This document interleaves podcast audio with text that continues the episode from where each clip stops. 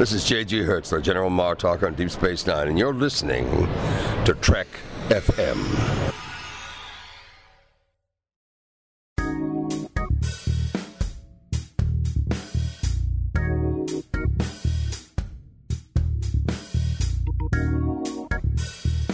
Hello and welcome to Season 7, Episode 20, or Episode 150 of Commentary Trek Stars, a show which deals with the work of Star Trek creators outside of Star Trek. I'm Mike. I'm John. And today we're joined once again by Eric Stillwell. How's it going, Eric? Fantastic. How are you guys? We're doing okay. Uh, Yeah, pretty good, you're, thanks. You're, you're back from Trekonderoga and, and everything, Yep. uh, where you got to watch your episode of Star Trek on the bridge of the Enterprise. What? That was pre- that was pretty amazing. Pretty amazing. They installed an 80 inch screen on the Enterprise view screen, and we got to watch it. That's that's awesome. That's awesome, man. I'd love to do that. Yeah. And the 25th anniversary, no less. Yeah, yeah. Oh, that's right. That's that's pretty. That's pretty cool. Yeah, twenty feet. Wow. Yeah. yeah. Yeah. Jeez. Wow. Uh, it it holds up. It definitely holds up. Yeah. Um. So okay, now we you know we talked last week about your work on Star Trek and your work with Michael Piller and everything, and and on the Dead Zone, and and today we're going to talk about uh, Michael Piller's last television show, which was Wildfire, uh, which you were also an associate producer on, correct? Correct. So Dead Zone was a success. It's going still still was going strong right when this thing came into existence. But uh, kind of like what we talked about last week, it seems like Michael was never really one to just stop with like what was going on and and and and just focus on that thing. He was always creating something new. So Right. so were there other projects which he was kind of throwing around at this time or was this like his baby? Yeah, I mean, Dead Zone was just one of the projects, and there were there were always other projects in development because Michael had you know started his own production company, and we had the, the facilities to be able to accommodate more than one project at a time. So he was always you know looking for like other projects that he could help develop and produce, and because of our partnership with Lionsgate Television with the Dead Zone, they were also always looking for other properties as well. So, um, Wildfire was an idea that was brought to him by a friend of his, Chris Teague, who Michael had known for a long, long time. And Chris was always pitching ideas, and he had, you know, sold a story for Star Trek Deep Space Nine, and and uh, this was something that intrigued Michael, and so he decided to uh, develop it with Chris. So I mean just just kind of going back there a little bit uh since it was like a production company and it was set up to do more than one project at a time and, and that sort of thing was uh his intention always to sort of develop his own thing? Or was he ever uh considering the idea of maybe taking someone's pitch like like Chris Teague's. And uh, you know if if if let's say he was at a place where he had a fully formed idea and was ready to run with it would Michael consider acting as like a producer but not necessarily a writer? Um, that was definitely a potential, um, depending on the ability of the person to be a showrunner. If the person came in who was, but people who are at that level usually can develop their own projects and Yeah. go sell them somewhere.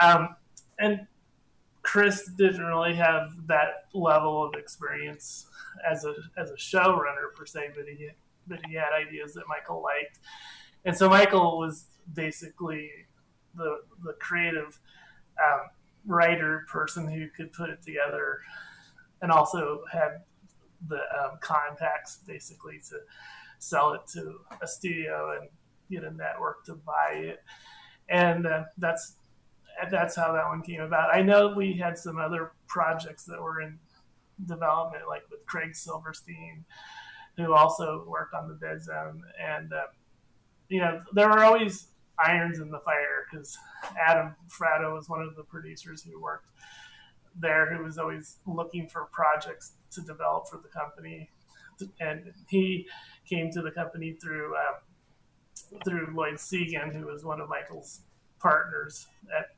Piller Squared, and so that there was always you know ideas floating around of things that they could like develop both features and television. In, in the development of this was uh, because one of the things that's um, that jumps out at me is uh, using the you know the horse as a as the cornerstone of a series isn't typical for the time period this came out. Was that something that was always there, or was that some sort of personal touch that he brought to it, or? See, I, I have to say, I honestly don't know a lot of the history of how Chris and Michael together developed the story per se.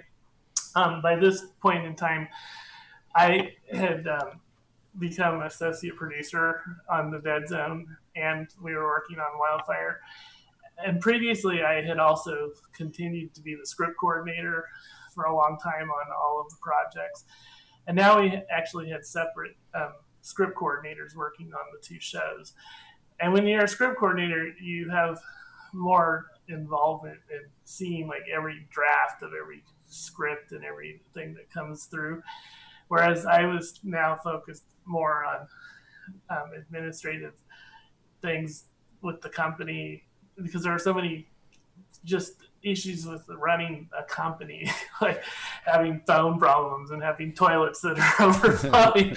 so I was doing a lot of the, the company management for Michael because after we had gotten into doing the series Wildfire during the first season was when Michael was diagnosed with with a cancer, head and neck cancer.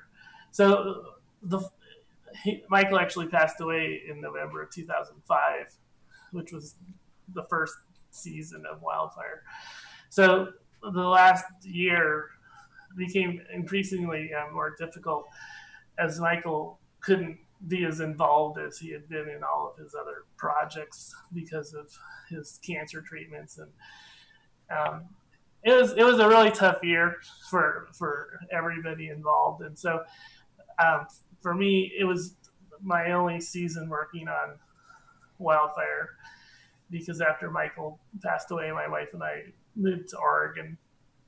And so i don't remember like a lot of the details but one of the things I did want to talk about regarding Michael's um, dedication to writing and developing projects was he loved doing research.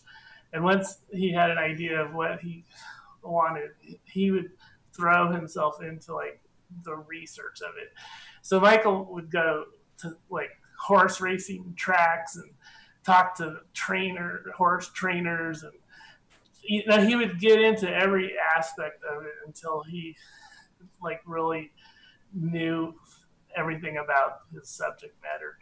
And uh, just as an aside, there was a project that Michael spent several years working on called the first TV set, which would have been a really really cool show, that we could never get anyone interested in picking it up. But uh, Michael wanted to basically write a show about when when he was a kid growing up in New York and the family getting like their first television set back in the mm. 1950s. And it wasn't autobiographical, it was the characters were still fictional, but Michael drew a lot on his own like childhood memories of getting the first television and some of the shows that were on. But he wanted it to have a historical context around some of the political events that were happening in the 1950s mm. with uh, Senator Kefauver and some Senate hearings and things. And he just had went into so much research about the details of putting together like the historical context of this show that it was really sort of astounding and, and it and he was able to weave like um, historical events with things that were happening on television, like with the I Love Lucy show and. Huh. And back in the days when you know, even uh, Ricky and Lucy had to sleep in separate beds, and they couldn't say the word pregnant on television, and and he was able to weave this whole like historical and social context. It was almost like um, it was sort of like it had that kind of feeling of the, the Wonder Years, that except it incorporated like the television. It was all centered around the television. So, in a lot of ways, Michael would pick like animals or inanimate objects as like the centerpiece of of a project, and then. I mean, literally, the working title of that show was called "The First TV Set," so it's kind of like having a horse named Wildfire. That's that's cool. really cool. That that, that yeah. sounds like it would have been an awesome show. Actually, I, I would I would have loved to have seen it. So, yeah. like how when when he's developing a show like that, um, is it the type of thing where because I mean I it's since it's supposed to be a series and everything. I know that there's probably like a Bible and stuff, but is it the type of thing where he like really focuses on just getting like a, the pilot to be like spot on, or would he actually go ahead and write a few more scripts to sort of give people an idea of what the show would be? Well, I think in the beginning, the, you know, when they prepare the vital slash pitch kind of document for the studio or the network, there are always sort of one liner ideas of what other episodes could be about. But Michael really did kind of focus on like the pilot episode. I think with Dead Zone, we sort of, or not Dead Zone, but well, maybe with Dead Zone and with Wildfire, we sort of had a serious commitment more than just let's do a pilot and see if they like it. It was sort of like, here's what we want to do, and you know, the dead zone was already successful. And so it was basically, okay, here, you've got the green light to like do another show here. So, but Michael would still spend a lot of time doing research. And, and earlier than Dead Zone and Wildfire, when Michael would be doing research, we're talking about the days before the internet, before Wikipedia, before all these resources at your fingertips. So I remember, you know, having to go down to the Los Angeles Public Library and like like go through the card files and looking for like books and references. And at some point, Michael actually hired actual um, research people who would go and do that kind of work for us because it was like a whole different world back before you had so much information that you could get off the internet. And literally, like going back to the first TV, I, I wish that show had actually happened because Michael actually traveled back to New York and tracked down real life people who were involved in, in these events that happened. I mean, the Kefauver hearings, I think, um, centered around mafia activity in yeah. New York City back in the 1950s. Michael actually tracked down like the widows of people who were key figures in these events wow. and went to New York and like interviewed them and met with them and got like firsthand like stories about what things were really like back in the day. So he really threw all of himself into these projects and he did the same thing when he was developing Wildfire. You, you can see that in Wildfire. I mean, like I remember because I don't know anything about horses. I'm from Chicago, you know. I mean, the closest I get to like uh, wildlife is, you know, um, walking walking my dog, you know, across the street or something like that, the dog park. But Squirrel. exactly. Yes. but you know, so like I'm watching this, and they're like talking about how like, oh well, the horse you can do this in order to make the because you always watch like people on horses, and you see them, and it looks like they're just sitting on the horse, and the horse is doing whatever it is they want them to do and you're like how is that working and here like they actually kind of like explain it for us city folk you know it's a uh, it's yeah. it's it's really cool. I mean, it, it really does give you a sense of what that world is like. You know, mm-hmm. it's pretty mm-hmm. it's pretty expansive and everything. Um, so yeah, I, I, I, can definitely see his his uh, his research work in the finished product. That's that's really cool. Yeah, absolutely. Um, were there were there any other? I mean, just since we're on the subject, any right now, were, were there any other uh, projects that you remember that kind of like stood out as being like pretty cool, or or things that you would have liked to have seen get made? Well, the story that that uh, Craig Silverstein was working on was called Confidence, and it was about a, a confidence man Mm-hmm. who which I thought was interesting, and they actually developed some scripts and stuff for that. But that was, you know, so many projects in Hollywood just never come to fruition. It's kind of sad. Yeah.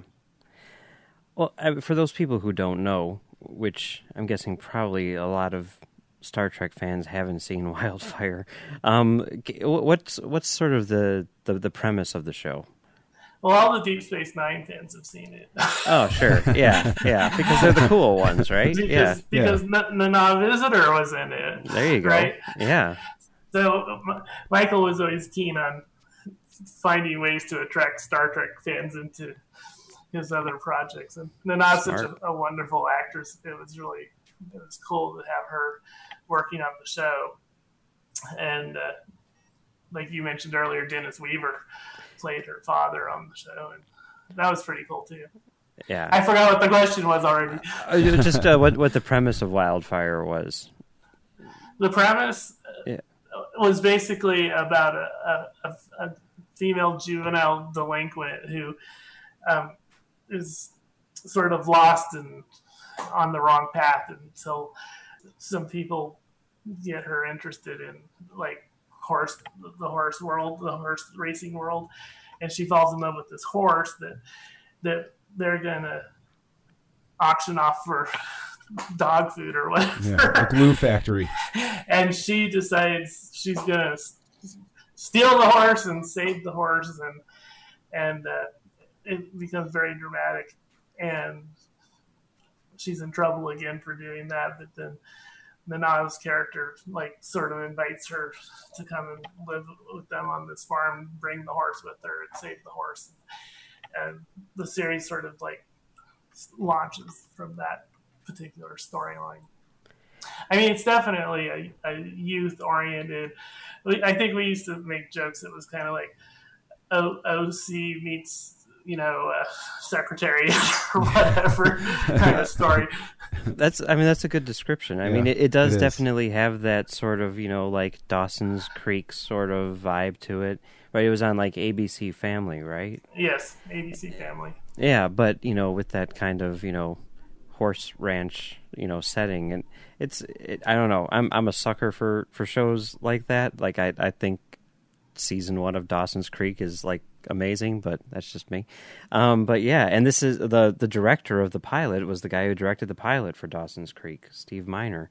But um, I it, the the this pilot was really interesting in that it does what a pilot is supposed to do and sort of give you an idea of what the the show itself is going to be like but it's also very much its own sort of self-contained thing and it actually ends with you know by by putting the the main character back where she started you know she it's it begins with her getting out of of you know uh i don't know if it's prison or whatever ju, ju, Juvie Hall. Yeah. yeah, and you know she she goes to work on this ranch, and then she steals the horse, and because of that, she gets sent back to to juvie for another ninety days, and then I'm assuming the, the basically the the series picks up from there, right? And mm-hmm, I mean mm-hmm. that's it's kind of kind of interesting that that it would sort of like go full circle in that first in that first episode, but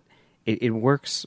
Like I kept on thinking, like while I was watching it, I'm like, this totally works as just like a standalone feature. Even, you know, even if there was no show that came after, it would still work as like a a, a pretty solid feature. Well, Michael was fond of stories about second chances and Mhm. giving people a second chance, which reminded me of another show that we were developing for John de Lancie Oh yeah, that that I think would have been a, a really cool show too. It was called Deja Vu, and it was uh, about like a corp. It was science fiction, and it was about a corporation that uh, basically had time travel capability that was controlling it so that people never knew that they were manipulating historical events, that they were going back in time and actually manipulating events for corporate greed and stuff. And John de Lancie is the, main character in the story who I know this is a segue, but it, it was fine. such a cool story about people having second chances. But the main character had basically had his memory wiped, and so that he didn't know um, what this company had been doing because he used to work for them. But then he starts remembering things and having these like little flashes, like deja vu. And he meets this woman who has he thinks he knows her, but she he doesn't know. But she's having like the same exact ex- experiences. So they sort of like time brings them back together again, and they start off on this uh, quest to figure out what's going on, and they they discover basically the evil corporation that's doing all these things. And that was another really cool show which michael specifically again developed with john de Lancie in mind as the main character. So it's kind of cool when you're developing a show and you know already like who the actor it would be if you ever could do the show because then it gives so much more depth to the writing and stuff. You can visualize and hear the the characters. Espe- especially since the two of them work together so frequently yes. and everything. Yeah, because they had done Legend before that. Yeah, yeah, that's that's pretty cool, man. All yeah, I mean, shows. That, well, I mean, just hearing that concept, it almost lends itself. Um, because Mike, you you'd mentioned how the the pilot for Wildfire is sort of self contained, even if if a show didn't come after. But like, it almost feels like now, you know, when you're in the era of the shortened season with longer episodes like Sherlock or even Daredevil, like that that that concept uh, that that you just described, Eric, sounds like it would lend itself to that sort of like short season sort of thing where they could focus on like an hour, and a couple of hour and a half episodes, and that would count as an arc, so they wouldn't have to go through you know 24 hourly episodes of of time travel to to have it go on. You could have like sort of these self contained little arcs that like it, it I, I feel like a, a, concept like that has found its time, you know, now. Yeah, definitely. Yeah. If people can survive the breaks in between. That's always the trick, right? like, like waiting two years for another two episodes of Sherlock. yeah. yeah, yeah. Oh well, you got to take the good with the bad, I guess, right? So, um, this show is very different from his other work. You know, I mean, his other stuff tends to be rather sci-fi based, and I, am sure that a lot of that has to do with kind of like typecasting. You know, he was the Star Trek guy, so I mean, I'm sure that that um, a, a, lot of people tend to think of him as sort of like a science fiction writer. But you know, I think like you were saying last week, um, he wasn't really just a science fiction writer. He certainly had um, interests in other areas as well, and and this show is obviously indicative of that. But like, what what is it that makes this show a a Michael Piller show? You know, what is it that that I mean, do you see any aspects of him in in this show?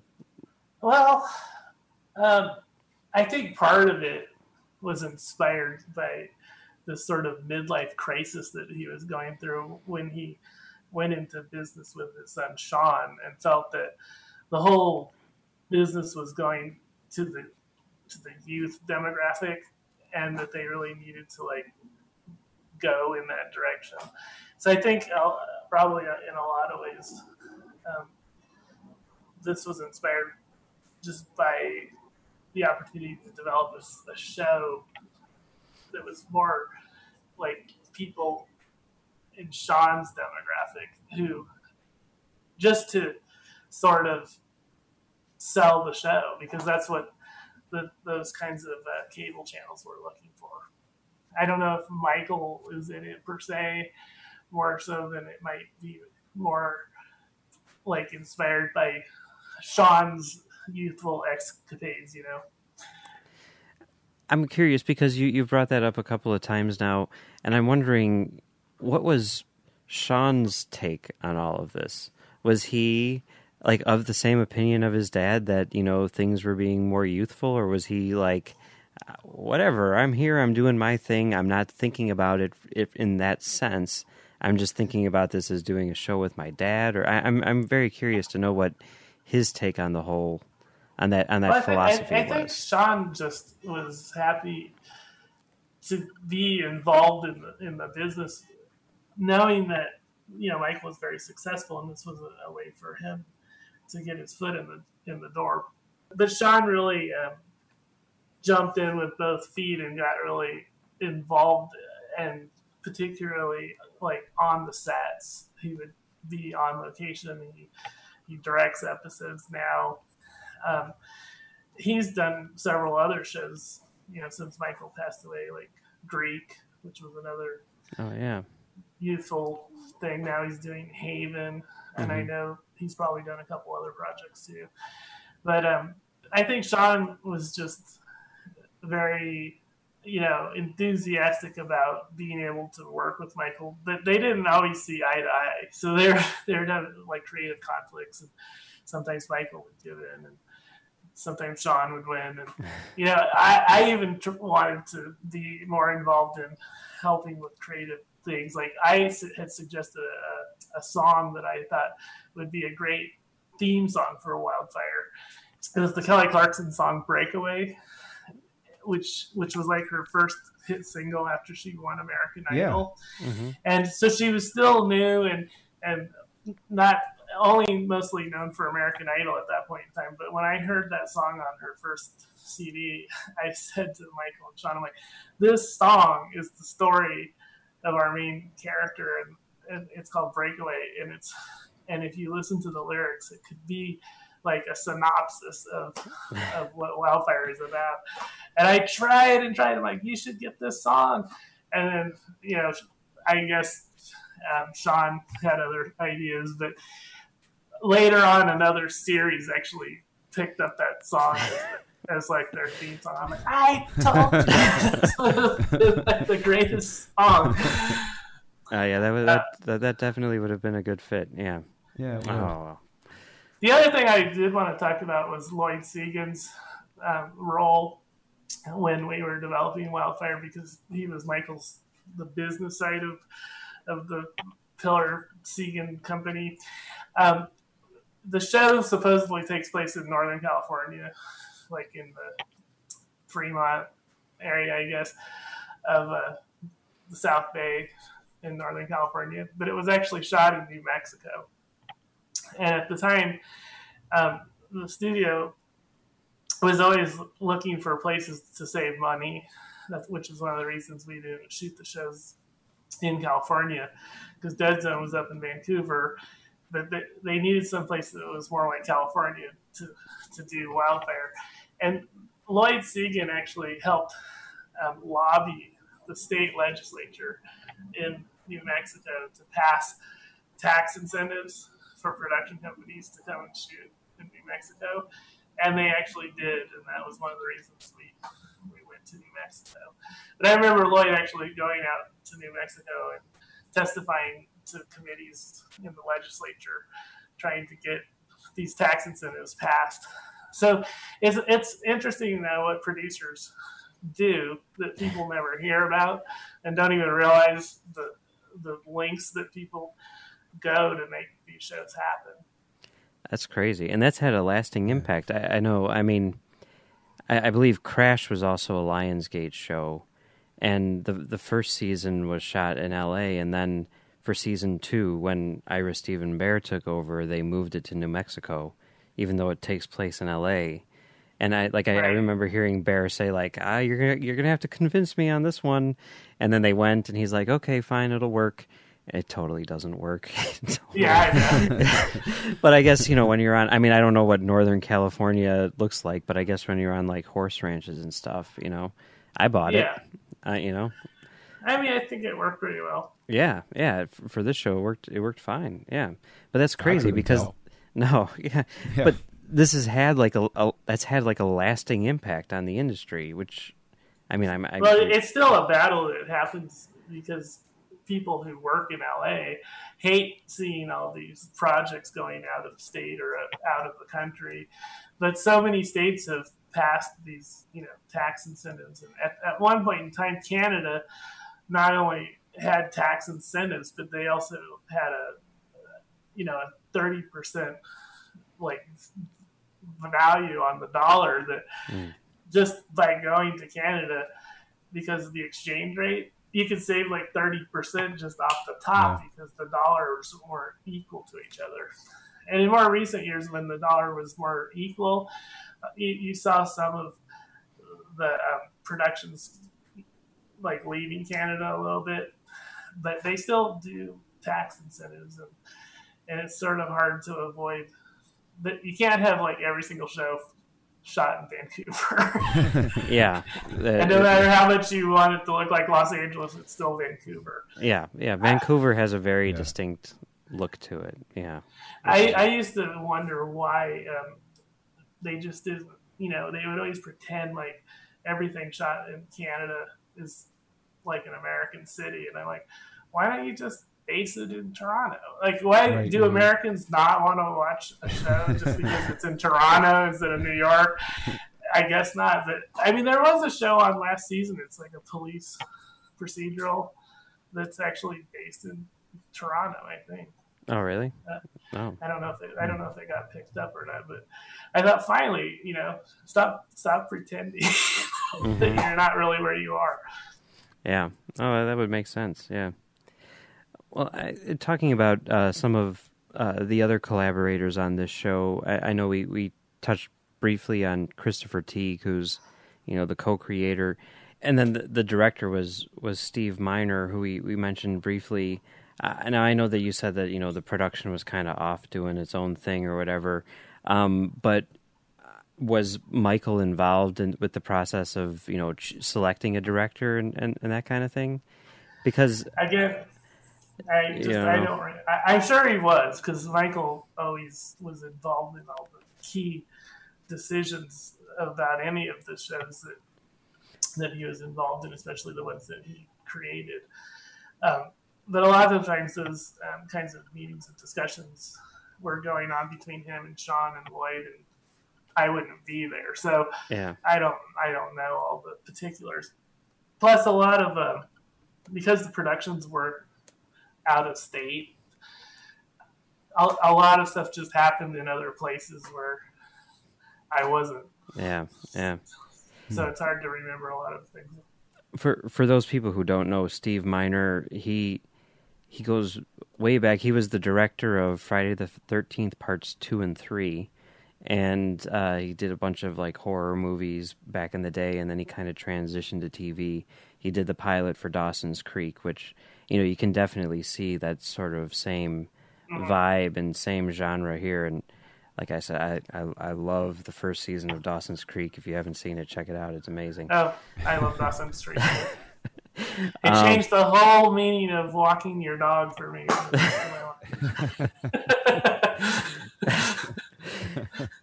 but Miner also directed uh, an amazing movie, Lake Placid. I don't know if you guys have seen Lake Placid. I didn't.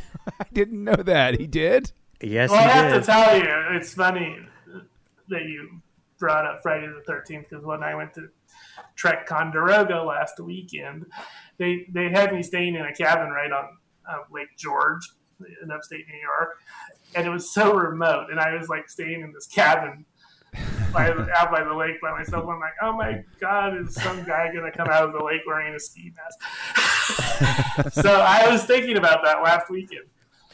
Yeah, I mean, and, and that was that was the one, right? I mean, like number well, number two is the one where he's the killer for the first time, right? And yes. then number three is the uh, one where yeah, and she the... fools. Yeah, she fools him by uh, impersonating his mother. She was a psychology student, and she saw the severed head and tricked him at the end that his mother had come back and then the third one was in 3D. Yeah, I, I remember. yeah, yeah, and and just to tie it all in, you know who played the mother in the remake?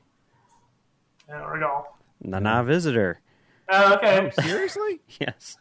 There yeah. So it's such uh, a small world. It is. I mean, hey, I mean, if you can get Nana Visitor to be in your TV show or movie, then you get her to be in your TV show or movie, right? uh, she was such a, a wonderful person to work with. I mean, she's just like the sweetest woman. I, Yeah. I don't know. Have you ever met her?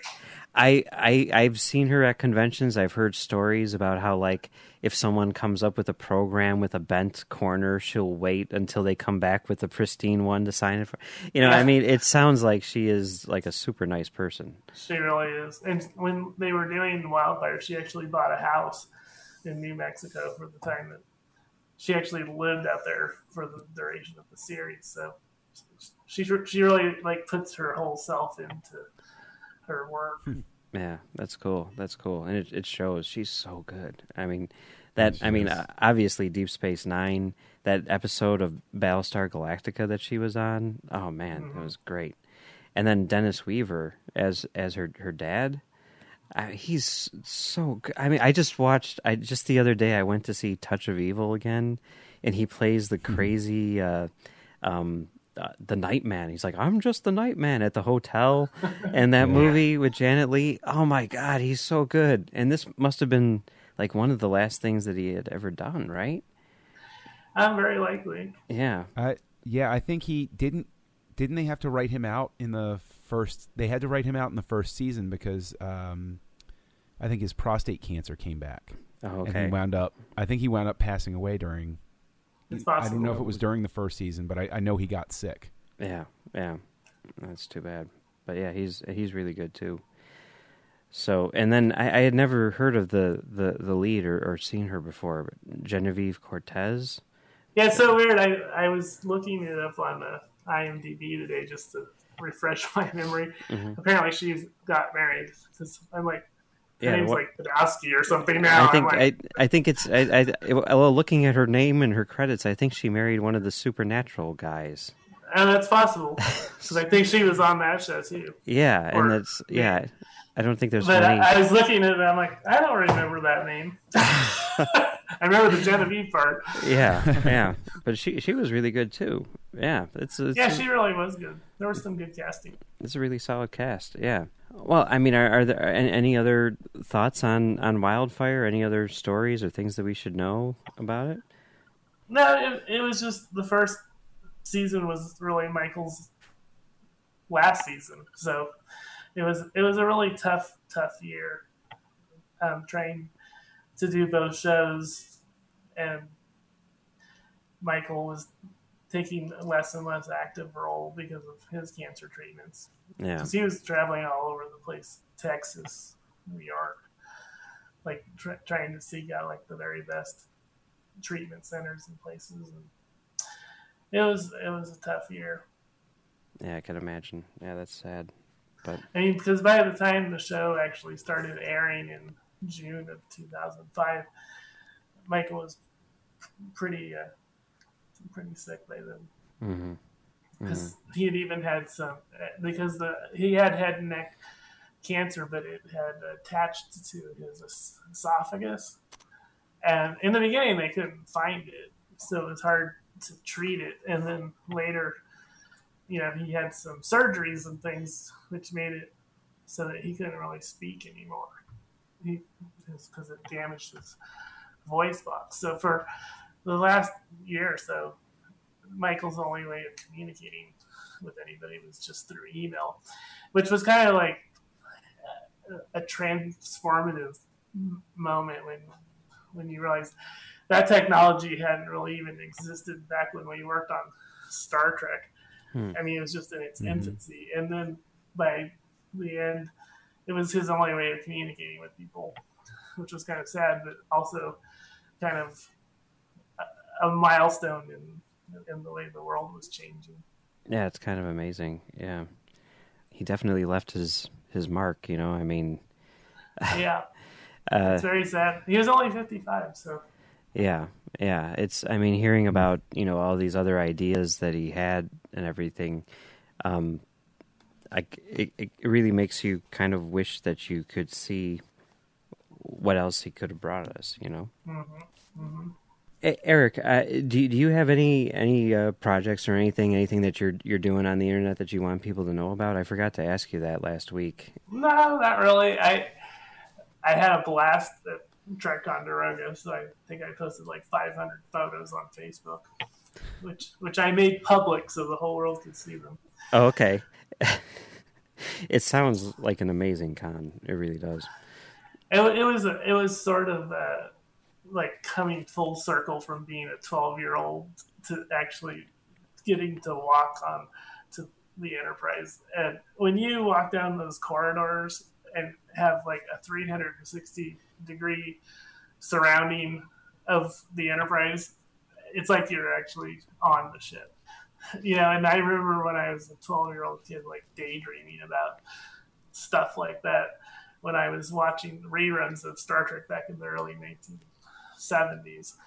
And it was fun because David Gerrold was there and he has all sorts of stories from the early days. And I, I mean, I was the kid of uh, of the guests at the convention because I was the next generation guy, and everybody else had worked on the original series. So, I mean, they had uh, Barbara Luna and Louise Sorel, Don Marshall, and uh, Sally Sally Kellerman. So it was pretty cool to like have these people from the night from the original series there on the set. Yeah, it's like for them it really was 50 years ago. Yeah, that's pretty. And awesome. For Sally Kellerman, it was longer than 50 years ago because yeah. they shot the pilot, you know, before the show actually aired. So it, it was pretty cool. Yeah. Oh man, that's that's awesome. All right. Well, thank you very much for joining us again. You know, it's been really uh, interesting, and and you know, it's, it's really great. Like we were saying last week, to get sort of a peek behind the scenes at uh, yeah. At at the creation of this show, and and you know, Michael Piller's sort of like you know working process and all that good stuff, and it's it's been really really interesting. So we we really appreciate you you coming on the show. Very much. It, a few minutes ago, I remembered another um, project that we were working on. Oh yeah, let's hear it. I'm not sure I can remember the title per se, but it had something to do with the Romanovs, and it was it was sort of a post Cold War story back in the early days before uh, the Soviet Union. I mean, after the Soviet Union collapsed, but it, the new Russia was still sort of in its formative stages and Michael was working with a writer that he had known for a long, long, long time, who who wanted to tell a story about. It was sort of like a James Bond kind of story, but it, it, it involved like a, an American CIA type having to work with a Russian counterpart hmm. to escort um, a girl that that was related to the the last czar of Russia who was living in exile in Paris, but she's like like Paris Hilton type person, like spoiled, rotten brat with a little miniature dog in her purse and all that kind of thing. But they have, to, the Russian government wants to bring her back to Russia to possibly like reestablish like a figurehead royal family to sort of bolster the country and like give it a new like hope or whatever, and uh, and and all they have is this like spoiled rotten brat girl who's like the last Romanov, and it, it was sort of a, a, fun, interesting like adventure drama kind of thing. That at one point I think they almost had financing from some overseas uh, investors to go film in like Hungary or somewhere, but it's like things things get like this close to happening and then it falls through. But it it had a fun sort of like post Cold War spy kind of thing going on. Yeah, there's so many so many ideas, and some of them come you know so close, like you're saying. It's like almost a miracle when even just one gets made. You know. Yeah, well, and, and hundreds of pilots get made every year, and only a fraction of those ever make it onto the television. And then the ones that do make it onto the television, most of those don't survive their first, you know, even their first season if if they even make it through like five or six episodes without getting canceled. So it's amazing how much stuff happens that people never see. Yeah. Yeah. And the fact that he had five of those pilots that actually made it to air. You know, regardless of the the circumstances surrounding them, it's just incredible. You know, and the Yeah, and the phenomenal. and the fact that they're all you know very very solid is is also extremely impressive. So it's true. yeah, I think, I mean, Michael really was a fantastic writer. And I think one of the things that he was a genius at was the ability to use subtext. I was always telling people about subtext. And you can tell when it's done well and you can tell when it's done badly. and a lot of people try to do subtext and it's really bad. Um, but it's like when you basically are talking about something without actually talking about it by using like symbolism or some other subject to sort of relate to what you're really trying to say. And Michael, I think, was a genius at it. He he just always was able to to do that. And a lot of times, like in Star Trek, he would use baseball metaphors, and, and those that would be sort of you know what he would use for his subtext. And uh,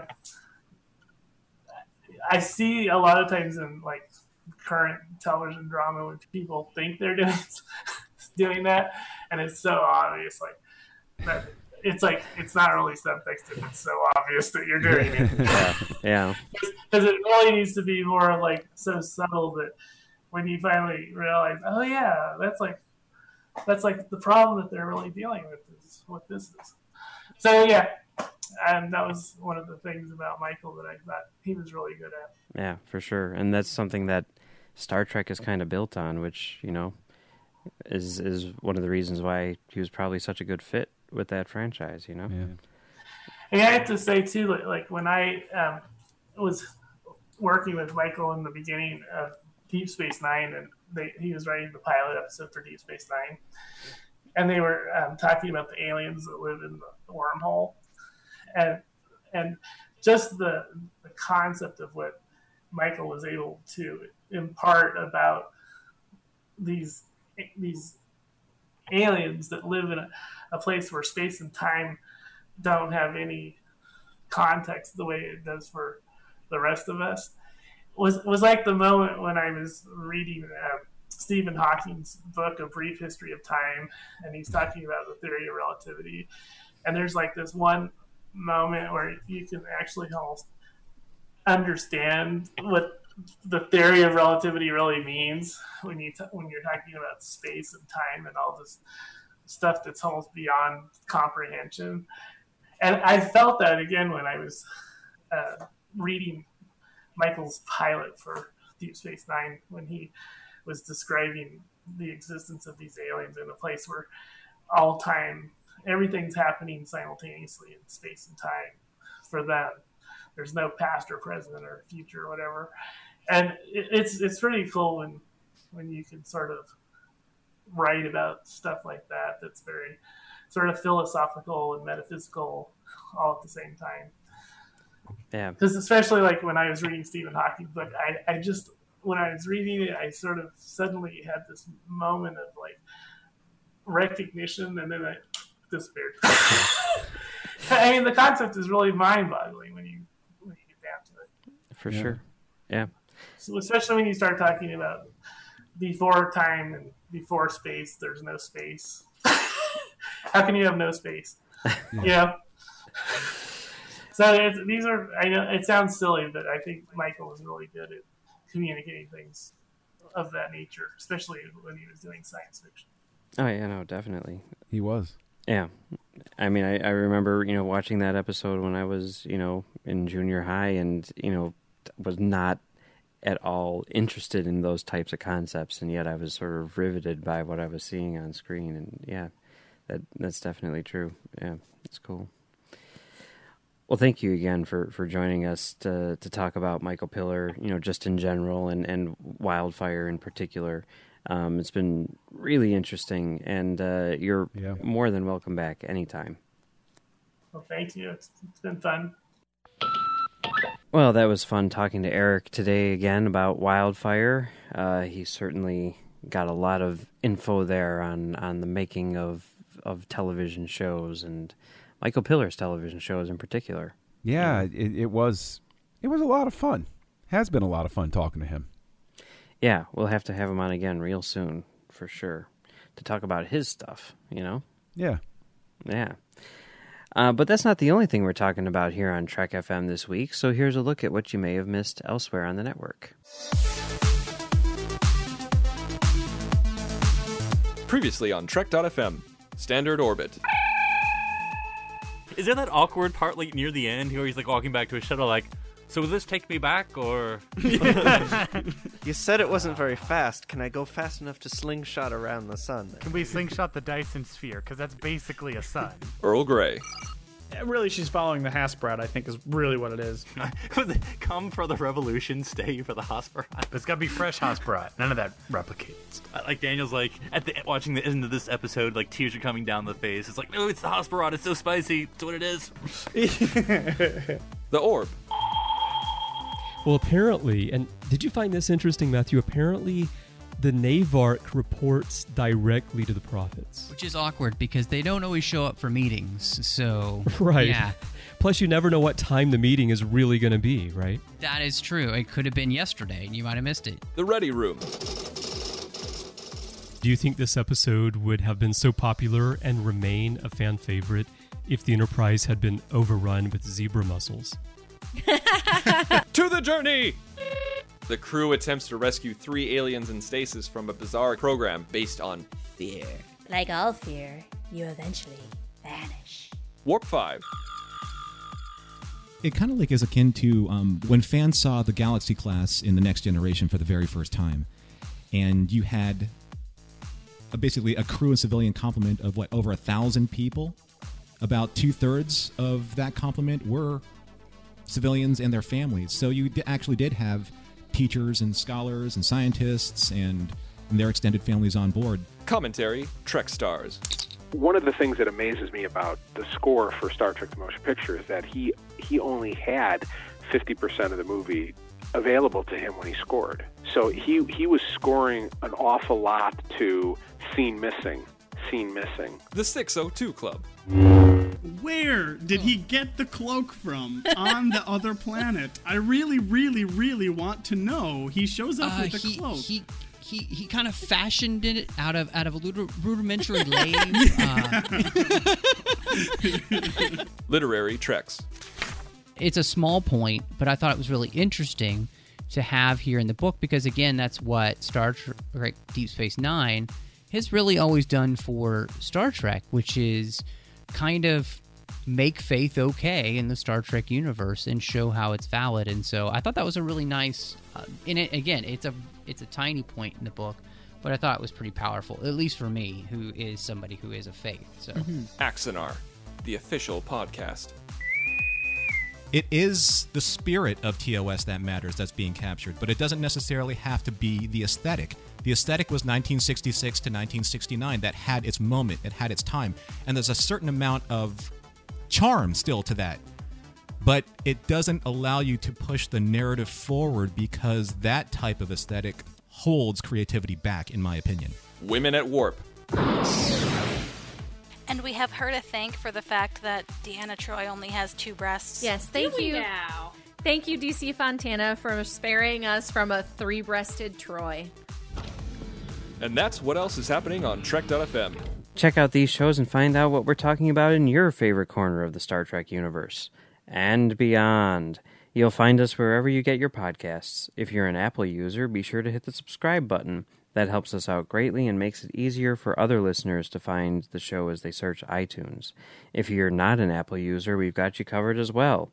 You can find our show on Stitcher, TuneIn, Spreaker, SoundCloud, Windows Phone, and of course you can stream and download the MP3 file from our website and grab the RSS link as well. Another way that you can help us keep all of our shows coming to you each week is to become a patron of the network on Patreon. If you visit patreon.com slash trekfm, that's P-A-T-R-E-O-N dot com slash trekfm, you'll find our current goals and different milestone contribution levels along with all the great perks we have for you. These perks include early access to content, exclusive content, producer credits, seats on our content development team, and more. We really appreciate any support you can give us and hope you'll join the team. Again, you'll find all the details at patreon.com slash trekfm. If you want to contact us, you can fill out the form on Trek FM. Uh, just go to trek.fm slash contact, or you can leave us a voicemail. Just look in the sidebar on the show page or go to speakpipe.com slash trekfm. On Twitter, you can find us at Trek FM as a network, or you can find the network on Facebook at facebook.com slash trekfm. Uh, you can also find the Babel Conference on, on Facebook. Just type the Babel Conference, that's B A B E L, into the search field on Facebook, or go to our website at trek.fm and click the discussion tab on the menu bar. John, where can people find you? On Twitter, find me at Kessel Junkie. Uh, you'll find me occasionally lingering around in the Babel Conference, and uh, I appear on a weekly podcast called Words with Nerds with my friend Craig that drops on uh, iTunes, Stitcher, etc. And uh, so come on over and give a listen there. And you can find me on Twitter at Mumbles3K, or you can find me on Trek FM doing Standard Orbit with Drew, or you can find me on commentarytrekstars.com doing commentary trek stars off topic for one more episode, and then commentary trek star babies. And you can also uh, email us at comtrekstars at gmail.com, or you can find us on Twitter at comtrekstars.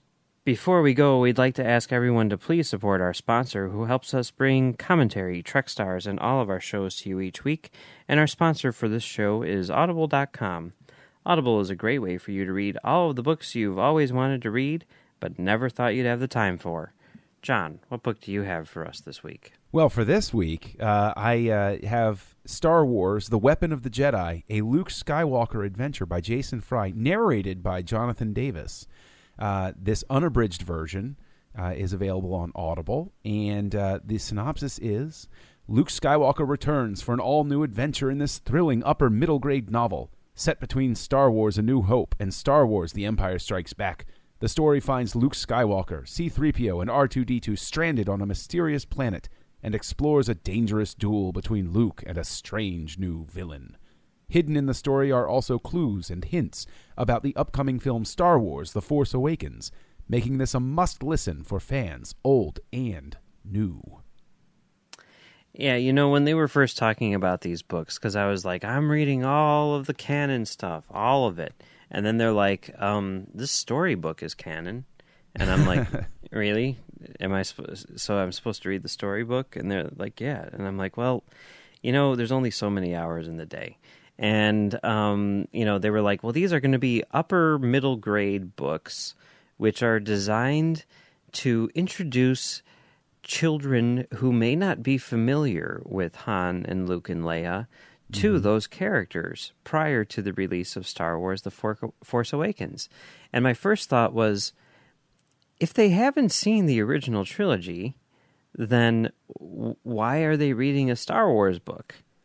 And my second thought was um, okay, if that's what these are here for and they're for upper middle graders, then I can obviously just skip these, right? And and I can do aftermath and that'll be good. And then I was in like Target and I'm like, okay, those are the, the little kid books. There's aftermath. And what's this Lost Stars thing? Why is it so long? I thought this was a little kid book too. And then Drew's like, that's young adult. And I'm like, I don't even know what that means. And they're like, you know, like like Harry Potter or Hunger Games. And I'm like, okay, fine. I'll I'll read that one.